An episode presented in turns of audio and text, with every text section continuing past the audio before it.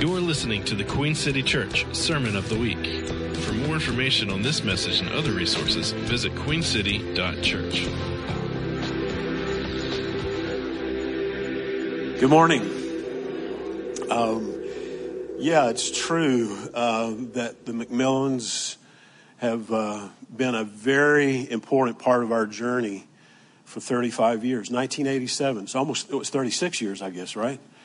And um, I, I, um, I have probably a unique record here at Queen City, in as much as that, unless I miss my guess, I'm probably uh, the guest speaker that has made the most return visits.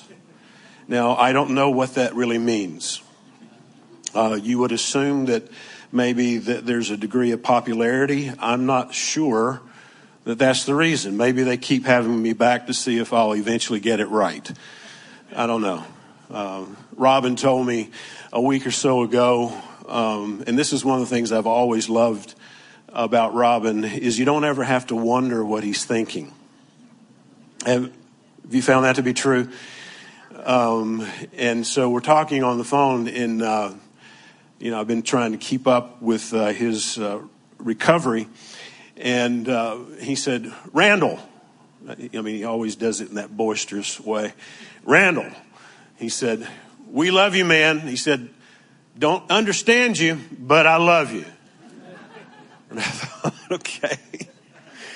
Um, if you will allow me before I get started here this morning, because this has nothing to do with what I really came to talk to you about, but as I was thinking about a shared history uh, that we've had and there are not that many people that I know over the years that I've been in in pace with and on the journey for that length of time.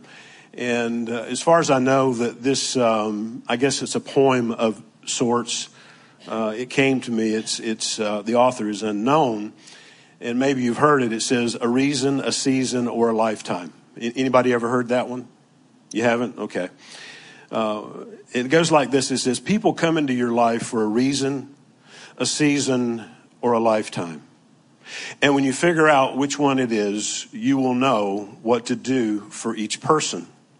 When someone is in your life for a reason, it is usually to meet a need uh, you have expressed. They have come to assist you through a difficulty, to provide you with guidance and support, to aid you physically, emotionally, and spiritually. They may seem like a godsend, and they are. Then there are the, uh, they are there for a reason. You need them to be. Then, without any wrongdoing on your part or at an inconvenient time, this person will say or do something to bring the relationship to the end. Sometimes they die. Sometimes they walk away. Sometimes they act up and force you to take a stand what we must realize is that our need has been met, our desire fulfilled, their work is done. The prayer you sent up has been answered, and now it's time to move on. Then there are people that come into your life for a season because your turn has come to share and grow and learn. And they bring you an experience of peace and make you laugh. They may teach you something you've never done how to do something you've never done, they usually give you an unbelievable amount of joy. Believe it, it's real, but only for a season. Lifetime relationships teach you that lifetime lesson, teach you lifetime lessons, things you must build upon in order to have a solid emotional foundation.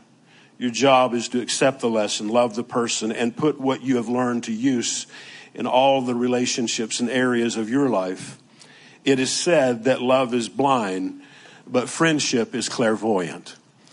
And uh, I, I, I, don't want that just to be flat, but uh, it, it, just was resonating in me as I was thinking about the years that we have walked together. Uh, this morning, I'd like for you to turn, if you would, to Luke's Gospel in chapter 5. Luke's Gospel in chapter 5. And I'm going to read an account that I'm sure that many of you are very familiar with if you've spent any time at all in the Gospels. Uh, it says in chapter 5, verse 1 On one occasion, while the crowd was pressing in on him to hear the word of God, he was standing by the lake Gennesaret. And he saw two boats by the lake, but the fishermen had gone out of them and were washing their nets. Getting into one of the boats, which was Simon's, he asked him to put out a little from the land. And he sat down and taught the people from the boat. And when he had finished speaking, he said to Simon, Put out into the deep and let down your nets for a catch. And Simon answered, Master, we toiled all night and have taken nothing, but at your word I will let down the nets. And when they had done this, they enclosed a large number of fish, so much so that their nets were breaking. They signaled to their partners in the other boat to come and help them. And they came and filled both the boats so that they began to sink. But when Simon Peter saw it, he fell down at Jesus' knees, saying, Depart from me, for I am a sinner. I'm a sinner, O Lord. For he and all who were with him were astonished at the catch of fish that they had taken. So also were James and John, the sons of Zebedee, who were partners with Simon. And Jesus said to Simon, Do not be afraid. From now on, you're going to be catching men. And when they had brought their boats to land, they left everything and followed Jesus. I, I want to talk to you about being flawed but still following. And that will make far more sense as we begin to unpack this, this text. This is not the first encounter that Peter has had with Jesus. Uh, he had met Peter prior to this when he was at dinner at his home, actually with his mother in law, and his mother in law was sick, and you probably remember Jesus healed him. So this is not the first time that Peter has encountered Jesus, but there is something that is going to happen that is truly, if you allow me, a watershed moment that takes place in Peter's life that is going to bring an alteration uh, to his destiny that was something that he had no clue was going to involve. Um, there are many ways in which God breaks into our lives uh, in an unpredictable way. He comes in an unexpected way to places that we would never expect to see him. And this particular scenario is significant because Jesus just keeps showing up in Peter's life. He relentlessly is in pursuit of him in the same way that he is relentlessly in pursuit of us. Now, I don't know whether you noticed, but there are two boats that are there. And Jesus chooses one of the two. And I think sometimes what that should say to us is that sometimes it seems that God is picking other people when we are desperate for Him to pick us, and He doesn't. And we don't realize that that's an opportunity. It's a moment for us to grow when God is, and, and, I've seen this so many times in my own life, and I'm not sure that I should admit this, but I'm going to do it anyway. I have wrestled with jealousy of what God is doing in other individuals' lives. I've actually, this is the, what I've played out in my head. Um, I've really got more under the hood than that person does. Now, isn't that self absorbed? But I have had those kinds of thoughts. I mean, why is God using that individual? They're certainly not as sharp as I am. Now, don't look at me in that tone of voice. I, I know you probably thought that yourself. But this is an opportunity, isn't it, for those who are watching what's getting ready to happen with Peter in this miraculous catch of fish. It's an opportunity for them to grow. So what they don't know though, that in a matter of minutes is that he is going to draw the rest of them into the story. The other boat is going to be engaged and involved. So he sends them out into the deep.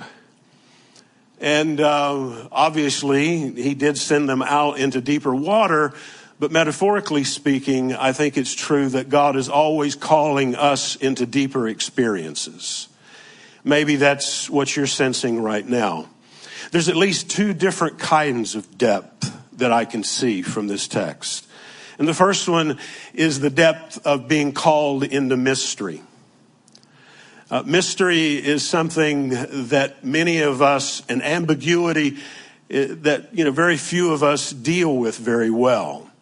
Uh, we don't understand that for the most part, uh, the Christian culture has reduced faith to needing to know, even demanding to know. When in reality, that's the first sin that was committed by human beings, Adam and Eve in the garden. They demanded to know certain things. We're not comfortable with mystery, are we? We're not comfortable with not knowing. But this is really what he's calling them into, into a deeper place of mystery. You sometimes probably don't feel very important, uh, much less being indispensable. And the feeling of being unimportant intensifies when you're surrounded by people that are larger than life. I know that feeling, and I'm sure you do as well. You know, the attention getters, and they make you feel, pardon the pun, they make you feel like a very small fish in a very big pond.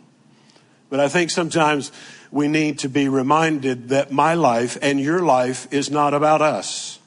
It's not about us. I know that that seems profoundly simple but it's something that we need to be re- regularly reminded of that our life is not about us. And we do have a part to play in a much larger story, but most of the time we are completely unaware of it. Uh, there's a great thinker that uh, helps us and gives us perspective in this manner. His name is Pierce. Uh, and he said that when we gain perspective on who we are and where we are, we have to first of all understand that there is your story, which is encompassed by our story, which is encompassed by even bigger story, which is the story. Uh, I'm sure that the other men in the other boat were watching what is happening, and especially the exchange that takes place between Jesus and Peter and they're envious of what is happening there. And they wonder, why didn't he pick me? The other depth I think that we're called into is, which is one that you hear very little about, especially in contemporary Christianity, is the depth of understanding the purpose of suffering. Now, I'm sure that at this very moment, if you think about the people that you have great admiration for, great men and women of God, you also recognize about them that not only were they greatly used by God, but they suffered greatly as well. I'm hard pressed to think of anyone that has not gone through that. What makes us think that we are going to be immune to that? So he's calling us into the depth of understanding the purpose of suffering. It is not that God is, uh, you know, sadistic or that God has the intention of making things go bad, but he understands the human condition. So he's calling us as he was calling them into the depths of that to understand the real purpose for rejection, betrayal, misunderstanding. Um, now for 45 years, I'm coming up on 45 years of being in ministry, and I have been tolerated far more than I have been celebrated. I'm all too familiar with rejection and misunderstanding and betrayal. And this is what, this is what he's calling all, all of us into, the, the depths of all of that. But I assure you that if you can endure the intensities in those depths, if you can endure them, you endure them by trusting his intentions. You can endure any intensity if you trust his ultimate intentions. Real. Faith, again, has just been reduced down to us demanding to know, feeling that we need to know. I think it was possibly uh, one of the great early church fathers, uh, it, it slips me now as to which one it was, that said that when you reach the end of what you know, there is where you find God. Uh, that doesn't set very well with people, but I think it's true. Demanding to know, again, was that temptation that Adam and Eve experienced, and it's something that I think that we have congenitively uh, inherited from them. Uh, I recently discovered the work of Nicholas of Cusa, a, a German theologian who talks about learned ignorance. Are you interested in hearing about that? Learned ignorance. Uh, he said that there are people that don't know that they don't know. And then there are people who don't know but think they know. Then there are people who don't know but think they ought to know. But finally, there are people who have embraced that not knowing is really just a part of the human condition. It's just a part of the human condition. Now, I want you to look back if you te- at the text, if you have your Bible still open, and notice that there is such a volume of fish that it's rending their nets, it's tearing their nets apart. When they manage to heave it over the bow of the boat, now Peter is standing knee deep in flopping fish. And in that context, as he's standing knee deep in flopping fish, Jesus is about to ask Peter to walk away from the miracle that he just performed. That's very telling to me. Very telling. And it's very convicting as well to me. Because what it's going to do is to test Peter and see if he is going to follow him, not just for the miraculous provision, or is he going to follow him for who he is. You probably remember in John's gospel that Jesus turned around on one occasion after the miracle of the loaves and the fishes, and he said, Are you following me for that and that alone?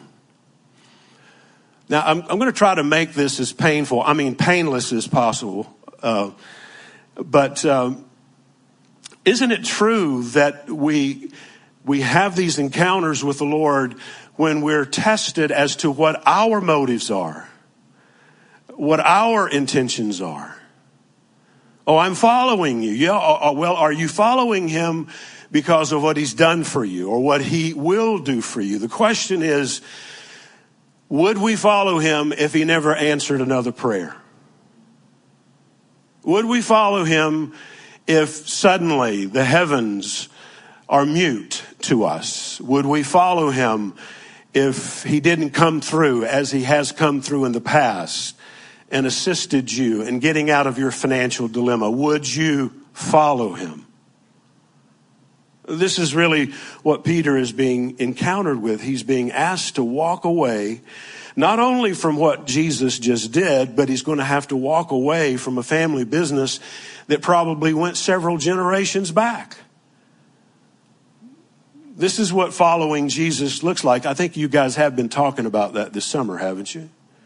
About following Jesus. There comes a point when he pushes us so far out into deep water where we have to learn to follow him, not what he does for us, but for who he is. Anybody know what I'm talking about? Thank you. I see that hand just as you are. Yeah. Hmm. Peter had absolutely no idea whatsoever in this moment how much things were going to change. You know, I grew up hearing this cautionary saying. Maybe some of you've heard it as well. Sin will take you further than you want to go, make you stay longer than you want to stay, and make you pay more than you want to pay. Anybody recognize that? Oh yeah, I heard that, you know, especially in my legalistic upbringing. Sin will take you further than you want to go and make you stay longer than you want to stay and make you pay more than you intended to pay. But you know what? I have discovered that th- that same th- thing is true about my journey of faith. It's made me go further than I wanted to go and stay longer than I wanted to stay. And it certainly cost me more than I thought it would cost me. I mean, I can't tell you how many times, whether I have said it audibly or I'm rehearsing it in my head, I didn't sign up for this.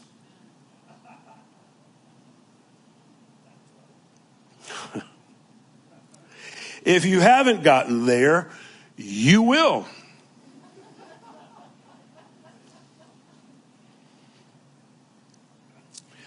I like what one great sage said in sum, summing up the entirety of life when he said that life is hard. You're not as important as you think you are. Your life is not about you. You are not in control, even though you think you are. And you're going to die. How encouraging is that? Again, most of us see how God powerfully uses other people and we assume that we are insignificant and we are certain that they will be remembered. I hope you're listening to this. We, we assume that they will be remembered, but everything that we have ever done is forgettable. The older I get, the more I ponder those thoughts. What have I done that will really last? What will endure? What will my legacy be? And I'm asking all the wrong questions when I'm asking those questions.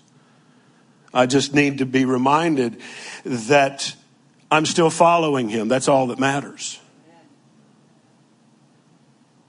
Do I have any clear idea now, after 45 years, than I did when I started? No. I've learned to live with ambiguity. I've learned to live with mystery. You know, when, when God calls us, He is asking us if you will work with Him, even if your work seems, seems to be meaningless. You know, how many times have you prayed this? I certainly have. God, I want to do great things for you. Has anybody ever prayed that? I just want to do great things for you. Can I expose something about that prayer? Really, what you're asking for is not to follow him, but is to do great things. Uh, this often is our ego that wants to do great things. Or how many times have you prayed this one? And uh, I, I'm not trying to be hard on you. I used to pray the same way until I realized that it was a really unhealthy way of praying. God, just use me. I just want you to use me. The truth is, God doesn't use anybody. I mean, what kind of relationship would you have, or how long would that relationship last if you were interacting with people that only needed you so that they could use you. God doesn't use people in that sense in order to accomplish certain projects. Some people think, think in those terms that the only reason why he's called me is because he's got a project that he's got to get done, and so he needs to use me. That's a really unhealthy way of praying, as far as I'm concerned. It's been said some people will only love you as much as they can use you, and their loyalty ends where, that ben- where the benefit stops. And I've met a few people like that. It's not about what he wants to get out of you. It's not about the project. It is not about, I mean, this worship this morning was some of the best worship I've experienced in a long time fact, I told this young lady that stood over here, that's one of the purest things I've heard in a long time. And, um, you know, I'm thinking about so many people that are involved in the worship culture or even people that are involved in the kind of work that I do, if they reached a point where they were no longer given that privilege, how would it influence their passion in following Him? That's a hard question, but I think it's a valid one. I mean, I can't tell you how many times, yeah, and I enjoy what I'm doing. Again, I've been doing it for over four decades. But I want to think that if I walk off this platform this morning and I'm in my car on the way home, and the Lord says to me, Oh, I know the gifts and the callings are without repentance. I know what the scripture says about that. But He says to me, I'm done with you doing that. And He may do that because He is not jealous of me, but He's certainly jealous for me. Isn't it true that most of us unwittingly, we think that we are our gift? This is especially true uh, with men and men, men and women in ministry. They're in this delusion that they are their gift. And I may not get this quite right, but you'll, you'll get the import of it. If you are what you do, then when you can't anymore, does that mean that you're not? See, I think all this is wrapped up in what it looks like to follow Jesus, to be a radical follower of Jesus. Again, most people, they don't know who they are apart from what they do for God. And Peter, look back at the text again, he collapses at Jesus' feet. When he collapses at his feet, what does he say? Depart from me, for I am a sinful man. And this is really a common response that you see all the way through Scripture. I mean, you see the insecurity, you, you see the vulnerability in men that have encounters with God. Isn't it true? Isaiah, when he has this spectacular vision of the glory of God in Isaiah 6. Woe is me, for I am a man of unclean lips in the midst of an unclean people. Peter, I mean, Peter does the same thing here. Paul does essentially the same thing. Uh, have you ever noticed how Paul is constantly self-deprecating, saying, I'm the least among the apostles. I'm a chief among sinners. And somehow I think that we assume that God needs us to think less of ourselves and in reality, Jesus looked at him and he just said, listen, don't be afraid. Now, that's really important because Peter, when he talks about how sinful he is, he's probably rehearsing all of the egregious things that he had done up until this point, and he meets this holy man. But Peter has absolutely no clue whatsoever the failure that was in front of him the failure that would come in his future. Peter is the one that will not only shock himself, but shock the other disciples when Jesus asks, who do men say that I am? And he says, you're the Christ. And I, if we'd been there in that moment, I think that we'd have seen the shock in Peter's face that it, that came out of his mouth. You're the Christ, the son of the living God. Surely the other disciples looked at him and thought, where did that come from? But just a few verses later, maybe within an hour, Jesus is talking about going to the cross and Peter is trying to stand in his way in fulfilling his destiny. Jesus will call him Satan. I mean, this guy is bipolar on so many levels, isn't he? I mean, he is unpredictable. I mean, that doesn't even come close to describing this guy. He doesn't know himself, but he thinks he does. And he's just encountered the one that had always known him. And even knows his future, knows that he uh, in his indignant, impetuous way, is going to wield a sword in the garden and sever Malchus's ear. He knows that he's going to make an effort to walk on water. He's going to do all these things. He knows he's going to deny him, not once, but three times. He knows all that about his future. Yet he still calls him to follow him. So he has absolutely no idea what he's saying when he says, I am a sinner. I love what Brennan Manning, uh, one of my favorite authors, says that I think is pertinent to this. He tells about a time when he was praying. See if you relate to this. And he's confessing to God about what a failure he was.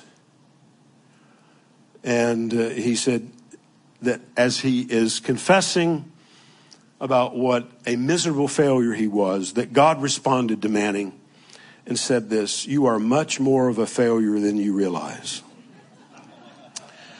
And I expect more failure from you than you could ever expect from yourself. But I'm still calling you. Are you still with me this morning?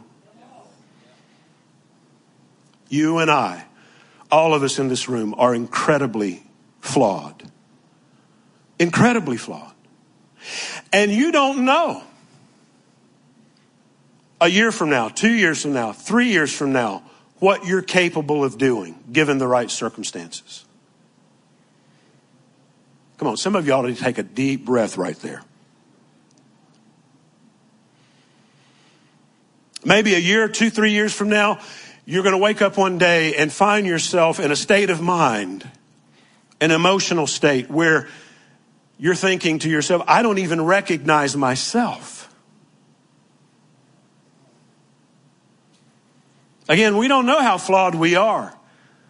But Jesus knew how flawed Peter was going to be, and he still called him to follow him. Amen. I like the verse in Hebrews I was reading early this morning in Hebrews 2 uh, that says that he is not ashamed of his brothers and sisters. I mean, there are a lot of things that I know that you don't know, and no one will ever know about me that I consider to be something that he should be ashamed of me for. much less what I'm capable of doing in the rest of my life. But he's not ashamed. He's, he seems to be almost impervious to shame when it comes to identifying with us. I mean, no matter what other people discover about you in the future and what you discover about yourself, there is absolutely nothing that is shocking and embarrassing to him. I think really, and this, this sounds counterintuitive, but I think we grow more spiritually by getting it wrong than we do by getting it right. Now, I know that that probably does not square with your theology, so I'm going to say it again. I think we grow quite often more when we get it wrong than when we get it right. I was thinking this past week, and I think it was triggered by Meister Eckhart, another favorite author of mine. He said that the immaturity, we mature as we are patient with the immaturity of other people. And I, you know, I, I have a little different iteration of it. I think that we mature as we are patient with our own immaturity as well as the immaturity of people around us.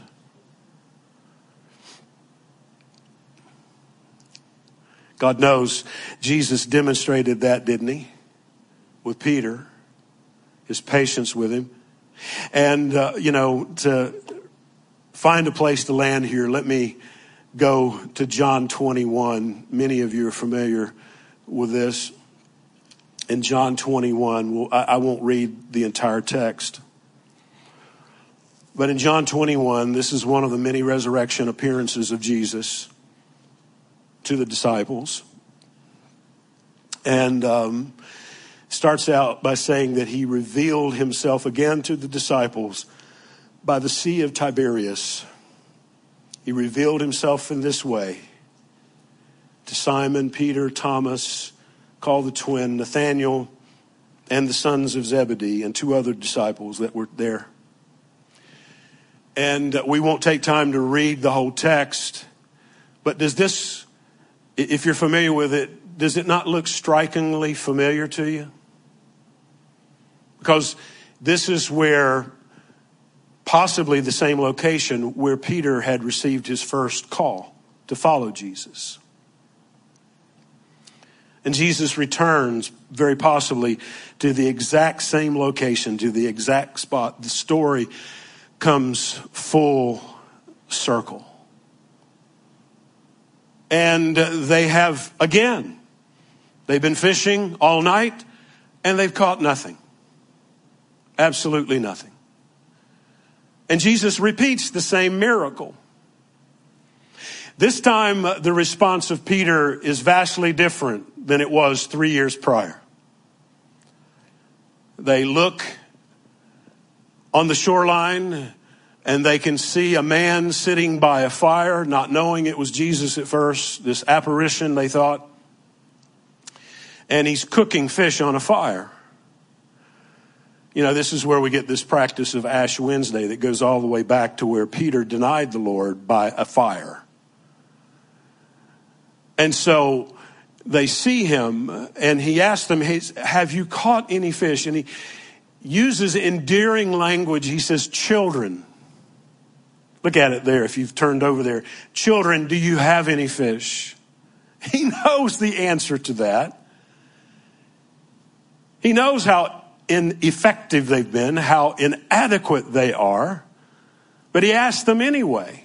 Children, have you caught any fish. And then what does he say? He says, cast the net on the right side. And it repeats the whole miracle all over again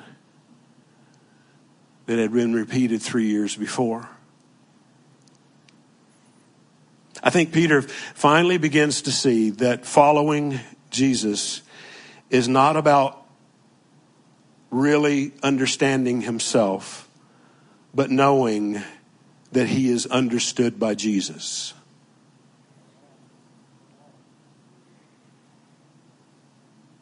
I would like to think that I am relatively self aware. In fact, I work with people all the time in another business that I have where that is the main focus is to help them to come to a self awareness. It's really something that is really rare these days. Very few people are really self aware.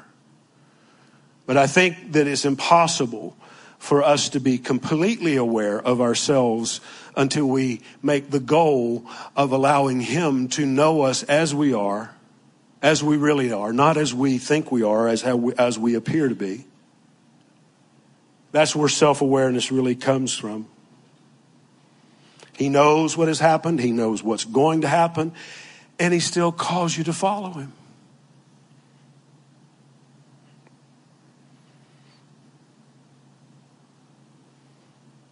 I mean, next time you get to the point, and maybe you've never said it audibly, but I certainly have said it a few times, more than I care to remember internally. Just depart from me, Lord. You made, you made some good efforts with me. You know, there are a few high points, but just, you know, I'm done. I'm done like Peter. You just need to hear him relentlessly saying, I know you're flawed, but just keep following me. It's just that simple. I know you're flawed, but just keep following.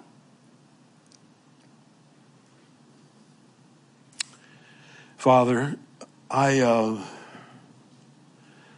I feel deeply this morning in every fiber of my being that this is not just something for a few, for probably every person in this room that has a pulse.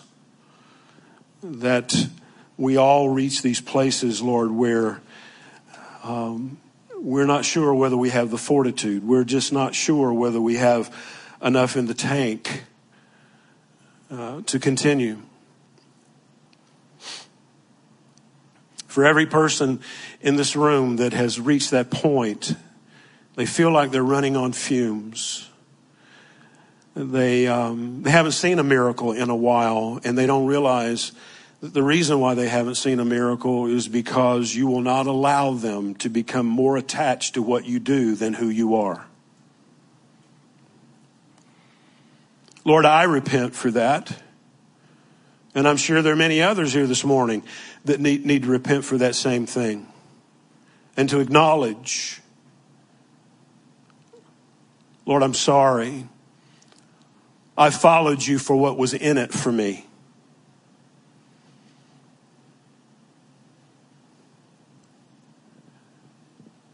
You know, we hear all of our lives the emphasis on the goodness of God. And sometimes that means, well, He's good when things are going well.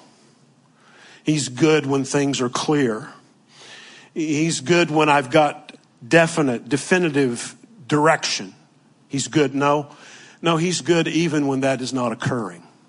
His goodness does not vacillate. His goodness, your goodness, does not change with the wind for people right now that have gnawing questions, for people at this very moment that feel like an abject failure, you will never ever depart from them, even though they have this inclination to depart from you.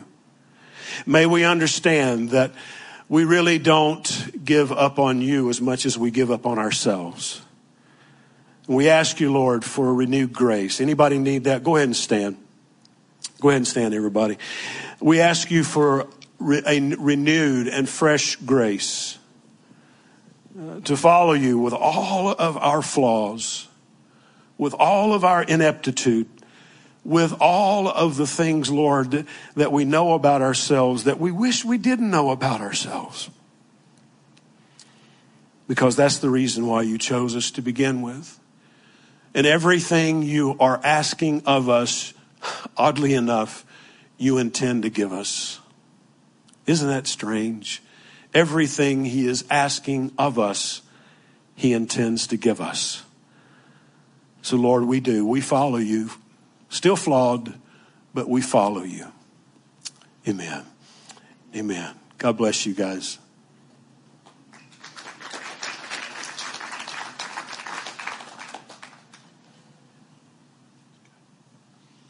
Mm.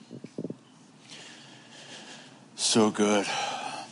Dream for a second what does it look like for a church to no longer be driven by the conscious thought of our flaws?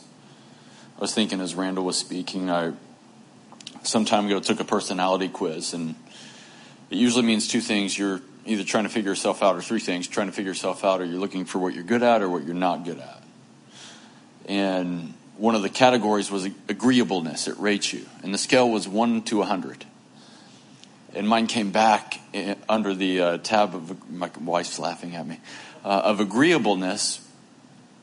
And my score was 1 out of 100. And immediately I disagreed. I thought this is the worst test, and I'm verbalizing this. And Kara's sitting there going over it with me. I'm like, it's the worst test. I disagree with that. That's not true at all. I'm agreeable all the time in a lot of ways. It's just not the ways this test sees me, and I see myself different than this test. So they don't know. Numbers don't define me. I'm the man of God. And um, it's funny though how often self awareness, as Randall was saying, how self awareness becomes a stumbling block for us to follow Jesus as if following him or his acceptance was ever based on us being well put together. We live so much under this illusion of seeing ourselves the way that he doesn't actually see us. Um, that I often dream about what does it look like for a church to actually just embrace and celebrate the flaws. But really know what it means to follow Jesus regardless. And that's so much of the stories I think Randall was sharing this morning. It's like Peter was flawed, but he followed Jesus. And following Jesus does not mean, um, and this is really revolves around the concept of agreement. Agreement doesn't mean that we see all that he sees or know all that he knows. It means that I see him. And I know him enough to know that it was never about the stuff we're following him for. It was just to follow him. Yeah, and that's where we can follow him through mystery. But um, how many of you guys appreciate Randall this morning just by. Um, and I think it's worth saying, I, I, thought as he was speaking as well, just the Robins and the Randalls for the, the past several decades. The, the greatest measure of leadership we have in the church is those who just follow Jesus not those who are trying to be something, not those who are trying, and they are something to us, but these get these are the type of people who have constantly shown that hey, we're just here to follow Him. You've been listening to the Queen City Church Sermon of the Week. For more information on this message and other resources, visit queencity.church.